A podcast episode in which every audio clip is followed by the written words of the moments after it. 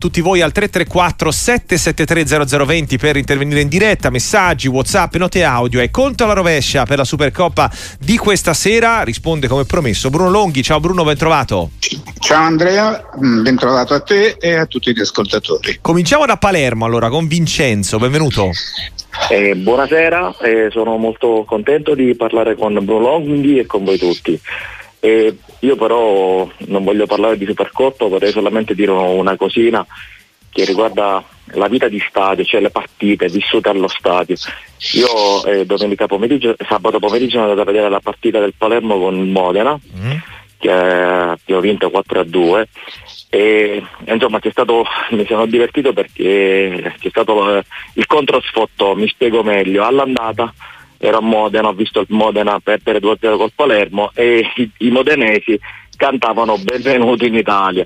Io mm. mi sono fatto una bella risata perché alla fine è solo uno sfoto. Ora noi abbiamo risposto benvenuti in Africa, mm. dire che e poi, quindi quello che voglio dire è che noi dobbiamo imparare tutti, gli analisti, tutto, tutto il mondo, mm. a vedere il calcio come qualcosa di leggero, che finisce, se andiamo a vedere una partita, ci liberiamo, facciamo un po' di, di sfottò e finisce là e mm. quindi tanta, tanta violenza non va fomentata, il razzismo, queste cose non vanno fomentate. Quindi io quindi... direi di farci una bella retata a tutti, mm. vederci una partita e finirla lì. Va bene, ok, grazie Vincenzo, abbiamo capito. Sono due cose un po' diverse comunque direi tra, tra Sì, molto diverse, eh. molto diverse, perché un conto è affrontare, eh, anzi affrontare lo stadio e affluire allo stadio con leggerezza. Questo è, eh, è stato uno scambio di battute con leggerezza, chiaramente, no? però nulla a che vedere con quello che è successo a Udine. Le interpretazioni sono diverse, non è che quando eh, noi stigmatizziamo quello che è avvenuto a Udine ce la prendiamo con tutti gli stadi e con tutti gli spettatori che sono agli stadi.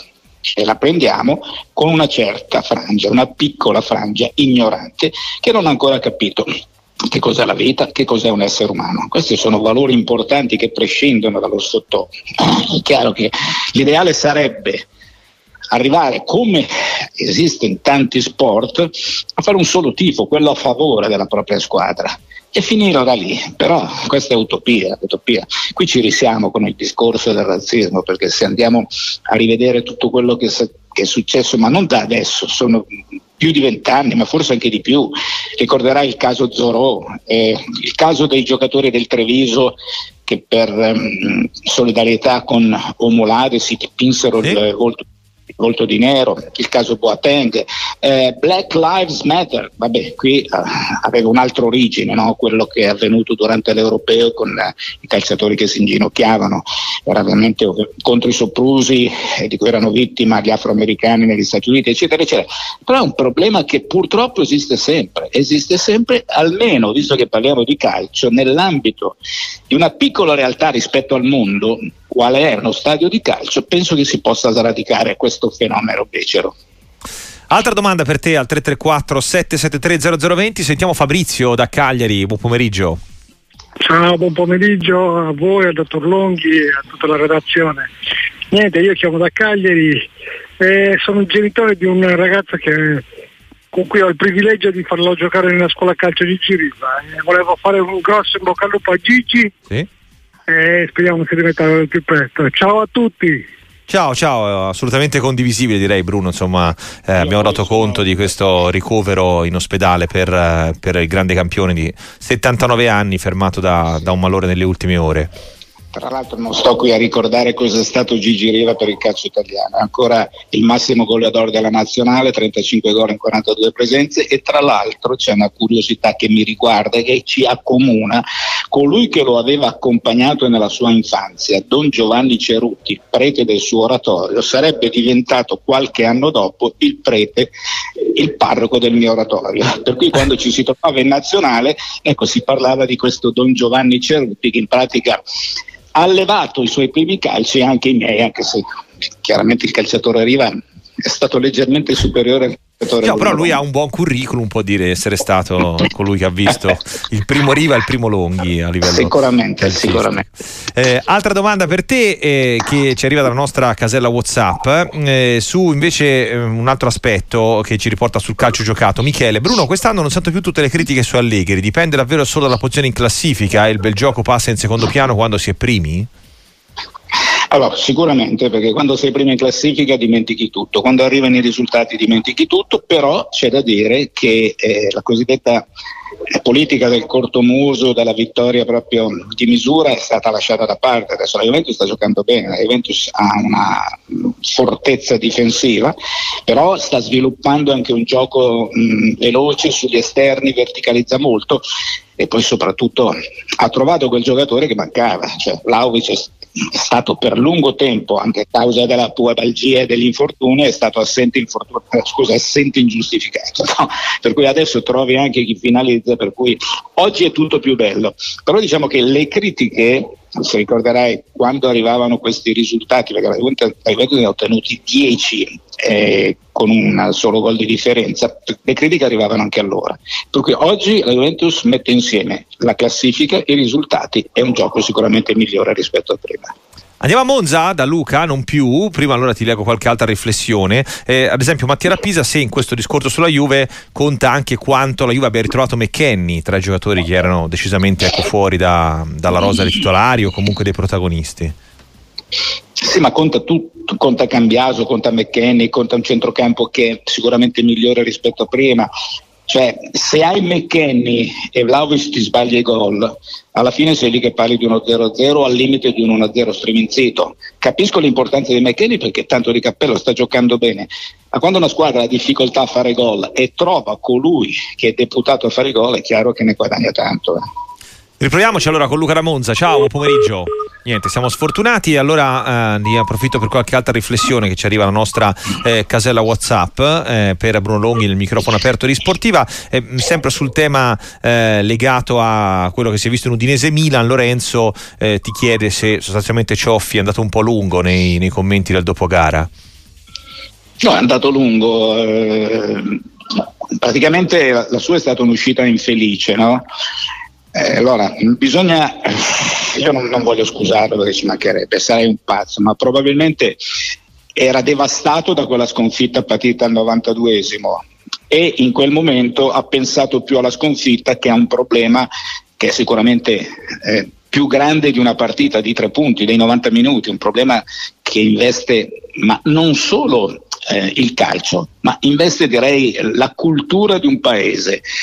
Eh, Ancelotti eh, si è trovato in una situazione analoga quando è successo nei confronti di mm, Vinicius Junior una roba del genere, una cosa del genere. E lui non aveva parlato della partita, di quello che, ma aveva parlato solo di quel caso. Probabilmente io non voglio, ripeto, non lo giustifico perché eh, uh-huh. insomma, bisogna capire quali sono i valori di alcune problematiche rispetto ad altro. Cerco senza giustificarlo, di provare a capire entrare nella sua testa. Probabilmente era devastato da quella sconfitta quando aveva accarezzato eh, l'ipotesi della vittoria e è venuto fuori con una con una frase infelice, quella di dire che praticamente già aveva parlato Balzaretti di questo problema, di questo tema. Tra l'altro eh, i nostri ascoltatori sanno bene, insomma da questa mattina abbiamo sentito anche un esponente dell'Udinese, cioè il sì, sì, Collavino, sì. che quindi ha spiegato in maniera molto precisa qual è la posizione del club, tutto quello che intende fare. No, no ma fatto... quello è fuori di dubbio eh. Andrea, quello è fuori no, no, di infatti, dubbio. No, dicevo, dicendo che io cerco di entrare nella testa di Cioffi al 95 minuto, ecco, cerco di capire... Vero, vero vivendo quell'allenatore in quel momento e l'allenatore vive dei risultati, no? Perché sa benissimo, vinci le partite, sei un bravo ragazzo, come poi diceva... Forse lui, trattino loro, hanno anche un po' di psicosi in questo momento perché comunque avevano già perso così, con, cioè già raggiunti così con il Verona, con la Fiorentina, quindi aveva anche un nervo scoperto comprensibile su, sulle partite sì, che sentivano in mano e che gli sono sfuggite negli ultimi minuti. A maggior ragione l'allenatore. Eh, sì, sì, l'allenatore, certo, certo. Eh, la società non paga, alla fine è l'allenatore che paga. Luca da Bologna per te, ciao, buon pomeriggio. Ciao ragazzi, buon pomeriggio, un piacere per me fare due chiacchiere con il grande Bruno, al quale volevo chiedere se secondo lui con due acquisti diciamo mediamente intelligenti la mia Fiorentina può raggiungere la Champions a fine campionato. Mm. Ciao, grazie. Ciao, ciao Luca, un saluto. A parte che senza i nuovi acquisti la Fiorentina sta già in una posizione che è da Champions in questo momento. No? Eh, io lo dico francamente, non stravedo per il centravanti per Beltran, non mi dà l'idea del, del bomber potente che possa eh, risolvere quelli che sono i problemi dell'attacco, che la Fiorentina gioca sempre bene, ma il problema poi è là davanti. Ho sentito parlare di questa ipotesi Belotti che potrebbe entrare in uno scambio, eh, non so con chi, comunque potrebbe arrivare dalla Roma. Ecco, penso che eh, un, un bomber, ma soprattutto un panzer di questo tipo, eh, potrebbe portare l'infa offensiva di prim'ordine alla Fiorentina. La butto lì perché l'ho sentita, non è che sono al corrente di quelle che sono le trattative, però penso che migliorerebbe molto il potenziale offensivo. Altra domanda con Bruno Longhi, microfono aperto di Sportiva, che ci porta invece sugli uh, altri dubbi, se vogliamo, che ruotano attorno al campionato. Mario, che ci segue da Firenze, se l'Inter è così forte, perché è seconda dietro ad una Juve che ha giocato spesso più male che bene? A parte che è seconda perché in questo momento è una partita in meno. Comunque, prego sui valori tra, tra le due, Bruno. Cioè, se l'Inter è, seco- è, è più forte perché è seconda? Sì. Eh, perché è una partita in meno, hai già risposto tu, no? Eh, quello è forte dubbio, ma poi allora, io questo ostracismo nei confronti di chi sta davanti, di chi tra l'altro gioca bene, perché l'Inter sta giocando veramente bene quest'anno. La partita dell'altra sera è stato un gioiello quella con la Lazio. Io dico, di fronte ad espressioni di calcio di questo tipo, bisogna solo applaudire, non trovare i perché e i per come. Io mi ricordo che la, prima, la terza partita di campionato quest'anno, il Milan aveva giocato a Roma, eh, la, fu la partita del debutto di, di Lukaku no? negli ultimi minuti e per un'ora il Milan fino all'espulsione di Tomori giocò un calcio divino. E io lo dissi, ma nel momento in cui una squadra gioca bene bisogna ammettere che quella squadra gioca bene, poi vincere o non vincere talvolta dipende da un episodio, ma quando una squadra sta giocando sta proponendo un bel calcio, visto che siamo tutti teoricamente appassionati di calcio, applaudiamo, per cui l'Inter è forte, gioca bene, ma in questo momento è seconda, staccata dalla Juventus perché ha una partita in meno. Andiamo vicino Monza da Marco, ciao, buon pomeriggio.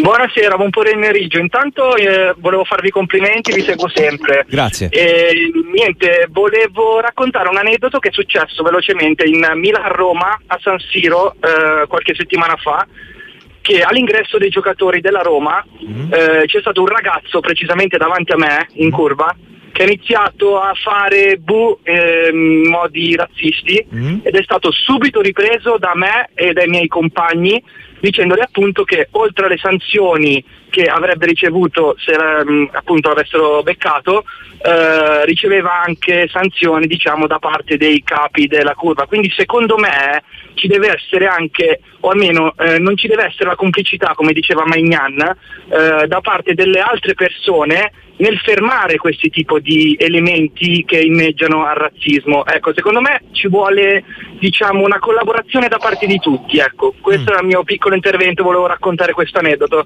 Grazie Bene. Mille, vi seguo per radio. Ciao, ciao Marco. Bruno, serve più collaborazione Guarda. intorno sì, anche sì. ai tifosi? ne avevamo parlato oggi prima di mezzogiorno, dico, coloro che stazionano in quella zona del campo dove viene qualcosa, debbono essere anche delatori, debbono anche dirlo, perché se vogliono aiutare il calcio e aiutare anche la stessa società che poi viene colpita, devono comportarsi così. Dove non arrivano le telecamere, devono arrivare le, le persone di buon senso. Poi, di tutto questo discorso che stiamo facendo, una sola cosa mi dispiace che probabilmente tra o già domani, perché stasera c'è la Supercoppa, quando ci sarà il 4 febbraio Inter-Juventus, ecco parleremo d'altro e ci saremo dimenticati di questo fatto increscioso, così come abbiamo dimenticato tutti quegli altri episodi di cui ho fatto riferimento poc'anzi, vari, eh, come dicevo prima, Zorò, poi i giocatori del Treviso, Boateng, eccetera, eccetera. Eh, al momento a botta calda interveniamo tutti poi dopo, man mano che la botta diventa leggermente tiepida e poi diventa fredda, ce ne dimentichiamo. Marco ti scrive se eh, senza nulla togliere i centrocampisti titolari dell'Inter che stanno facendo benissimo, io credo che Inzaghi dovrebbe trovare il modo di dare più spazio a Frattesi. Cosa ne pensa Bruno? Ma vedi, io dalla, da, da, da quest'estate, quando venne acquistato Frattesi, disse, disse Frattesi può fare solo l'alternativa Barella per eh, caratteristiche, eh, non perché non sia un buon giocatore, quelle caratteristiche di incursore. Ah, piano piano lo stanno facendo crescere perché entra dentro nei minuti finali, ha fatto tre o quattro gol se non vado errato, Però è difficile trovare una collocazione perché o fa il vice Barella ma non può fare il vice Michitaria, proprio per una questione tecnica. Lui è più... Mh, mordi e fugge, mordi e fuggi una, una, diciamo un incursore che attacca, non è quel giocatore elegante che ha la, la, eh, il dribbling, la capacità di duettare con gli altri di centrocampo. È forte con altre caratteristiche, mica tutti i giocatori sono uguali. Per cui trovare eh, la collocazione nei tre di centrocampo non è sicuramente facile, a meno che gli si inventi l- una posizione da esterno nel centrocampo a 5, però adesso rientra a Darmian, Dumfries e anche Buchanan che tra l'altro ancora non si è visto, per cui diventa difficile no? dirottare un giocatore che è una mezzala, dirottarlo sull'esterno. Prima di sentire Manuel da Sanremo, eh, Christian ti scrive Bruno eh, dell'altro episodio diciamo negativo a dir poco del fine settimana, cioè quanto successo a Salerno con il calcinaccio in campo, la barretta di cioccolata tirata addosso a Reteghi, eh, si stigmatizza molto di più la violenza verbale rispetto a quella fisica, ci scrive. Eh, entrambi eh, sono situazioni negative e aberranti e da punire nello stesso modo, in attesa ovviamente poi di quello che deciderà il giudice sportivo. È chiaro, ha perfettamente ragione, non è che ci si dimentica di quello. Ieri io ho postato un paio di messaggi, uno relativo ovviamente a ciò che è accaduto a Udine e subito dopo a ciò che è accaduto eh, subito dopo il gol di Reteghi no, nella sì, partita. Salerno eh, è chiaro che non è che mica ignora, ignoriamo quell'altro, cioè facciamo veramente di tutto un'erba un fascio, cioè l'erba cattiva, mettiamola tutta insieme, non è che ci siamo dimenticati di quello accaduto. Diciamo che quello di, di Megnano è stato più clamoroso proprio per la posizione che ha preso il portiere francese in quell'occasione, perché ha voluto dimostrare che non si può andare avanti così, pago, eh, pago io, vado fuori dal campo e, e le conseguenze siano quel che siano ma è stata una cosa diciamo più edulcorata dal fatto che Reteghi si è preso eh, questo, sma- cos'era uno snack in sì, testa sì, una barretta e, eh. la barretta e poi chiaramente ha, ha, continuato a giocare ma non è che si sia ignorato tutto questo il discorso su, sul tifo contro eh, su questo becerume che c'è in certe curve, soprattutto in alcuni settori di certe curve, è un dato di fatto, un dato di fatto l'ho detto prima.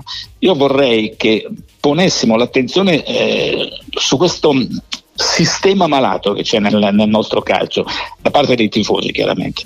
Io penso che non ci sia in nessun altro sport un tifo contro così violento come esiste nel calcio. Non è solo italiano, eh, sia chiaro questo. Però penso che dovremmo veramente imparare la cultura sportiva da altri sport di squadra. Manuel da Sanremo per Bruno Longhi, benvenuto. Buonasera, complimenti Ciao. per la trasmissione. Allora, avevo una questione. Ieri ho visto Frosinone Cagliari ed è andata come è andata. E ho visto Frosinone che è costruito come una squadra giovane, molto tecnica e basata sul palleggio.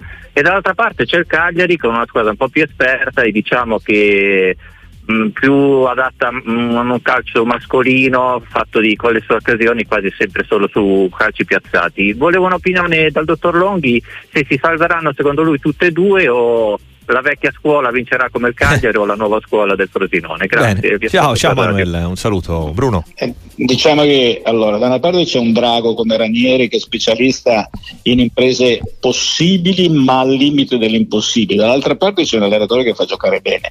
Però il discorso è che talvolta giocare bene non basta perché se non vado errato prima della partita di ieri il Frosinone arriva da sei sconfitte di fila compresa la Coppa Italia. Eh, per cui eh, tu metti in campo quella che è la tua conoscenza eh, calcistica, bisogna vedere se questa conoscenza calcistica ti porta anche i risultati. È un bel vedere vedere Frosinone, quello è forti dubbio, per cui complimenti a Di Francesco dobbiamo estenderli tutti quanti. Che poi riescano a salvarsi tutte e due mh, mm, è molto possibile, attraverso due strade diverse, perché non solo ci si salva attraverso sistemi di gioco e modalità diverse, talvolta si vince anche attraverso sistemi di calcio diverso. Altra riflessione al 366 122 invece è eh, la, mh, mm, sul miglioramento della Juventus che analizzavamo in precedenza. Mh, mm, ti chiede un ascoltatore, secondo te cosa può essere stata la miccia che ha portato la Juve di quest'anno ad avere questi risultati rispetto allo scorso anno, visto che le rose sono praticamente uguali? Ma, eh, allora, i risultati sono un tipo di discorso, perché i risultati arrivavano anche prima, ricordiamo la vittoria col Milan eh, per il rotto della cuffia, altre partite conquistate all'ultimissimo secondo, cioè, io dico che la Juve oggi sta meglio fisicamente, l'ho detto prima, ha ritrovato quel centravanti che sembrava essersi perso a causa della pubergia e a causa forse dico dalla lontananza, della lontananza da Firenze, non lo so perché Zero Vlaovic alla Juve l'abbiamo visto ogni tanto, ricordo lo scorso anno quel bellissimo gol su punizione alla Roma, quest'anno si è ripetuto col Sassuolo, voglio dire, ha trovato il finalizzatore, ha trovato gente di corsa e di gamba, eh, tipo McKenny al quale alludeva l'ascoltatore prima, Cambiaso che è stata una grande sorpresa francamente, è una squadra che sta bene fisicamente, gioca meglio anche dal punto di vista del palleggio e a chi finalizza. Eh, mettiamo insieme tutte queste cose e vediamo che è una bella Juventus. Non è esaltante come può essere stata l'Inter l'altra sera, voglio dire, perché eh, quella è stata un'Inter eh, veramente molto bella, ma eh, non è che ci si può ripetere su quei livelli lì ad ogni partita, no? però la Juve poi ha quel qualcosa che è veramente un'arma micidiale che è la solidità difensiva. È difficile fare gol, adesso ha trovato chi segna là davanti ed è migliorata anche l'espressione di gioco. Altra domanda per te che peschiamo anche dalla nostra casella WhatsApp. Buonasera, vorrei sapere dal dottor Longhi cosa secondo lui manca al Torino per fare finalmente quel salto di qualità e poter lottare tranquillamente per un piazzamento europeo dalla Conference League in su. Grazie Alberto da Torino. Bruno. Questa è una domanda molto difficile. Ma quando ci sono queste domande qui, allora eh, noi facciamo i giornalisti e non facciamo gli allenatori di calcio, no? Per cui è difficile veramente trovare quel qui, perché non è che al Torino manchi tanto, manca poco perché è una squadra solida, una squadra che ha anche dei buoni attaccanti, ha degli ottimi centrocampisti, ha un, cent- ha un centrale difensivo di primo ordine, no? Eh, parlo di buongiorno, e per cui ci sarebbero tutti gli ingredienti. Evidentemente vuol dire che tutti questi ingredienti messi insieme non danno quella cifra tecnica che hanno quelle squadre che adesso stanno davanti, ma eh, la mia è un po' una risposta di maniera perché francamente non riesco a trovare il perché. Probabilmente, ecco, la cifra tecnica dovrebbe avere un paio di giocatori di spessore, di personalità un pochino più forti che possono condurre per mano anche la squadra. Il gioco lo conosciamo, sappiamo che ha davanti dei, degli ottimi attaccanti, sappiamo che è una squadra che è aggressiva, che ha grinta, che ha tutto, eh, però evidentemente manca un qualcosa da quel punto di vista. C'è chi ti chiede invece, tornando sul discorso salvezza, uh, chiedeti se hai fatto di Barrenecea. Si parla molto di Sule, ma un altro centrocampista top. Può avere un posto nella Juve del futuro o verrà sacrificato sull'altare del bilancio? Il dubbio di Michael? Beh, sai, eh, tieni presente che lui può giocare solo dove giocano Catelli, no? Nella Juventus, per cui eh, è, è, giovanissimo. Mm, secondo me la Juventus fa bene a tenerlo in prestito perché è un ragazzo che ha visione di gioco, ha personalità, è proprio il classico volante argentino, no? sai come venivano sì. definiti a suo tempo, quelli che si piazzano lì davanti alla difesa. Eh, per cui secondo me ha un buon futuro questo giocatore. Poi sai, dipende da quelle che sono le esigenze del momento, se devi fare uno scambio devi fare cassa eh, in, in ossequio, no? il denaro si fa di tutto, però è un giocatore che, secondo me del quale la Juventus non dovrebbe privarsene, eh, non dovrebbe privarsene a, a breve giro di posta, farebbe bene a tenerlo. Andiamo vicino a Napoli da Fabrizio, ciao buon pomeriggio. Buon pomeriggio a voi, complimenti sempre per la trasmissione e un saluto particolare all'ottimo e grande dottor Longhi, al quale faccio due domande. La prima, una risposta diciamo una secca, stasera chi vince? Mm. Chi ha più probabilità? Ecco, tra Napoli e Inter, premesso che sono tifoso napoletano. E la seconda è il problema stadi, il problema del, diciamo, del, del razzismo, violenza e quant'altro. Ma non è pensabile usare quello che 40 anni fa fecero in Inghilterra, quando il Liverpool fu espulso per 5 anni dalle coppe, ma negli stadi ci fu una grossa regolamentazione, cioè gli steward guardava il pubblico i nostri steward guardano la partita, secondo me là c'è il problema. Se guardassero un po' il pubblico, gli steward che le società profumatamente pagano, magari potremmo ridurre la violenza e questi cori razzisti stupidi. Mm. Vi ringrazio e vi ascolto per radio. Ciao Fabrizio. Guarda, allora, premesso che Inter eh, mh, Napoli mi chiede chi è la favorita, Napoli campione d'Italia, Inter campione della Coppa Italia, però oggi come oggi la favorita. Penso che tutti coloro che fanno le quote no, mm, indichino nell'Inter la favorita, ma non lo indico io, alla luce di quello che ha fatto nell'ultima partita. Qui bisogna vedere se il Napoli avrà la stessa paura dell'Inter che ha avuto la Lazio, perché la Lazio ha giocato con paura per la missione dello stesso Sarri, no? o se giocherà disinvolta ricordandosi di essere campione d'Italia. Sulla carta è favorita l'Inter, quello è fuori di dubbio. Mentre invece, per quanto riguarda la seconda domanda, è la stessa cosa alla quale ho pensato io oggi. Però mi è venuto in mente l'altro giorno guardando la partita del Sassuolo che gli steward guardavano tutti verso gli spettatori, che guarda questa è veramente una buona, non idea, un buon uso che si sta facendo no, di, di, di, questi steward messi lì dalla società, ma evidentemente ciò non avviene in tutti gli stati d'Italia. Guarda, un amico che fa il procuratore mi raccontò che andò a seguire un suo giocatore a Newcastle, no? uh-huh. Lui era in tribuna e vide uno spettatore che si mise a guardare in maniera truce uno spettatore dell'altra fazione. Questo venne preso, venne non portato in prigione perché non aveva commesso un atto così clamoroso. Gli venne strappato l'abbonamento, siccome c'era una lunghissima lista d'attesa, al suo posto misero un altro eh, un altro spettatore. Per cui voglio dire, in Inghilterra c'è un'attenzione spasmodica proprio su quello che è il comportamento dei tifosi. No? Evidentemente tutti sanno che cosa può succedere nel caso in cui il loro comportamento non sia ritenuto civile, mm, cioè nel pieno rispetto di quelle che sono le regole, le regole che debbono ovviamente rispettare coloro che vanno allo stadio. Tra l'altro non dimentichiamo che ci sono pure le prigioni negli stati, eh, negli stati d'Inghilterra. Per cui è chiaro che ci vuole mh, mm, stringere un pochino il bullone, quello è fuori di dubbio, però eh, ci sono al di là degli steward ci sono infinite telecamere, addirittura ho sentito dire che a Udine ce ne sono 300, almeno l'ho letto questa mattina. Eh, per cui sfruttiamole, sfruttiamole e individuiamo coloro che sono i colpevoli. Altro giro di domande prima di fermarci per il microfono aperto di Sportiva con Bruno Longhi. Eh, a proposito di singoli, eh, Marco ti chiede eh, un giudizio su Ildiz, sempre della Juventus, mentre Luigi, eh, se non vedi che questo Jovic ha qualcosa di Icardi, secondo me lavorandoci un po' può essere una grande risorsa per il Milan. Cosa ne pensa Longhi? No, eh, allora, Jovic è molto abile nel, nell'inserirsi, cioè entrare a, a fare i spenti laddove laddove ballonzola il pallone lo butta dentro, cioè non è che eh, è, è, stato paragonato a chi non, non, non me la, me la Lui diceva Icardi addirittura, cioè col no, fatto di essere eh, giocatore ah, di, no, di, pura realizzazione. I, diciamo. Icardi da, sì, è di pura realizzazione, ma Icardi è forte nell'anticipo di testa, aveva anche il tiro forte, l'anticipo, cioè Ehm, francamente poi io mi baso su quello che abbiamo visto in questi suoi anni italiani, no? perché se andiamo a ricordare quello che è avvenuto all'Eintracht ci perdiamo un pochino nella notte dei tempi, andiamo dietro di 4-5 anni, però francamente è veramente velenoso in area di rigore, ma secondo me Icardi era più forte, parlo sempre eh, di attaccanti da area di rigore, eh. fuori mm-hmm. dall'area di rigore sia l'uno che l'altro non è che dessero grande o, da, o danno grande contributo.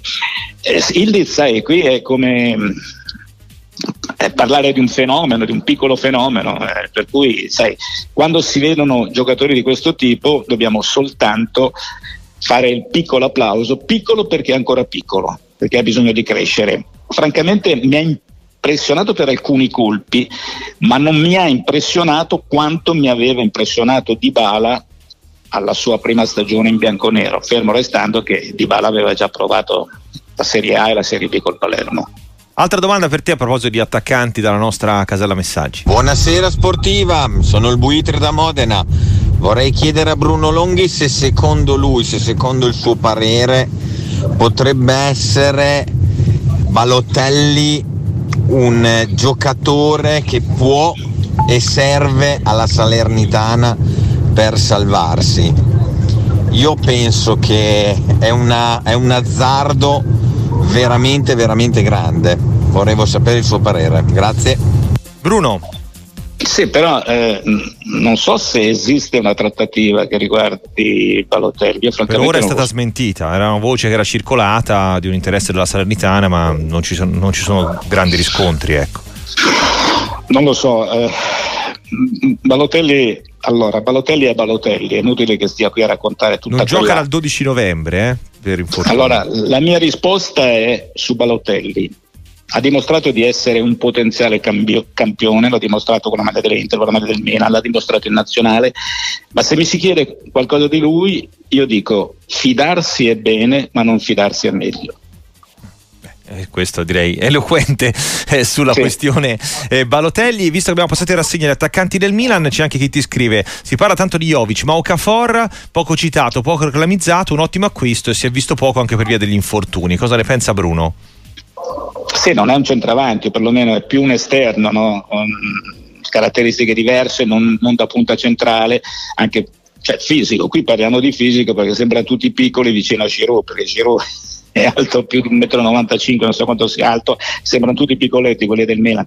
Però Okafor l'avevamo visto quando aveva affrontato il Milan e non solo con il Salisburgo. È una punta veloce, molto tecnica. Io, francamente, ma non solo io, anche Pioli lo vede quale alternativa alle AO. Poi nel momento in cui perdi, eh, allora entra, entra, viene messo in atto il, il cosiddetto sistema Murigno, no? se hai 5 punti buttano 5, se ne hai 7 buttano anche 7 come ha fatto il Milan l'altra sera, per cui nel marasma, nel caos generale ha messo dentro una punta in più, questa appunto Okafor è risultato essere decisivo però è sicuramente un buon giocatore, quello è fuori di dubbio. E poi eh, Andrea, a salutarti invece ti chiede della Fiorentina, se davvero dovesse centrare il traguardo del, delle coppe della Champions, ehm, come fa a proseguire ecco, in questa direzione visto tutta la bufera sullo stadio, il fatto che ad oggi non ha una sede dove giocare quando partiranno i lavori? Eh beh, quello, quello è, un problem- è, un problemone, quello, un problemone tra l'altro un problemone perché è creato da 100 problemi che si aggiungono uno all'altro, non è un solo problema, lo stadio lo facciamo, non lo facciamo, andiamo dove andiamo, lo prende commesso, è un problema che a Firenze state eh, controllando, l'avete sotto, sotto, gli occhi quotidianamente, prima ho sentito anche l'intervento del collega del Corriere Fiorentino, è stato abbastanza esaustivo, no? eh, per cui si è capito che le problematiche sono tante. E francamente io non so da che parte, eh, da che parte ci si può rivolgere per arrivare poi alla, final, alla finalizzazione alla, e alla conclusione di, di, di, di, questa storia infinita. Però non è solo, solo, Firenze, il problema degli stadi è un problema che riguarda tutti. L'altro giorno, per esempio, parlando di San Siro, Sala ha detto ma perché non ripensiamo alla ristrutturazione di San Siro. Cioè praticamente dopo cinque anni che si parla di stadi a San Siro, alla, alla Maura, a San Donato Milanese, a Rozzano, eccetera, eccetera, si ritorna da capo. Per cui il problema degli stadi è un problema di tutti. La Fiorentina avrebbe un problema più grave, più grande se dovesse ovviamente entrare in Champions perché bisognerebbe di uno stadio degno della Champions. Bruno Longhi, grazie come sempre, un saluto grande, ciao, a presto. Ciao.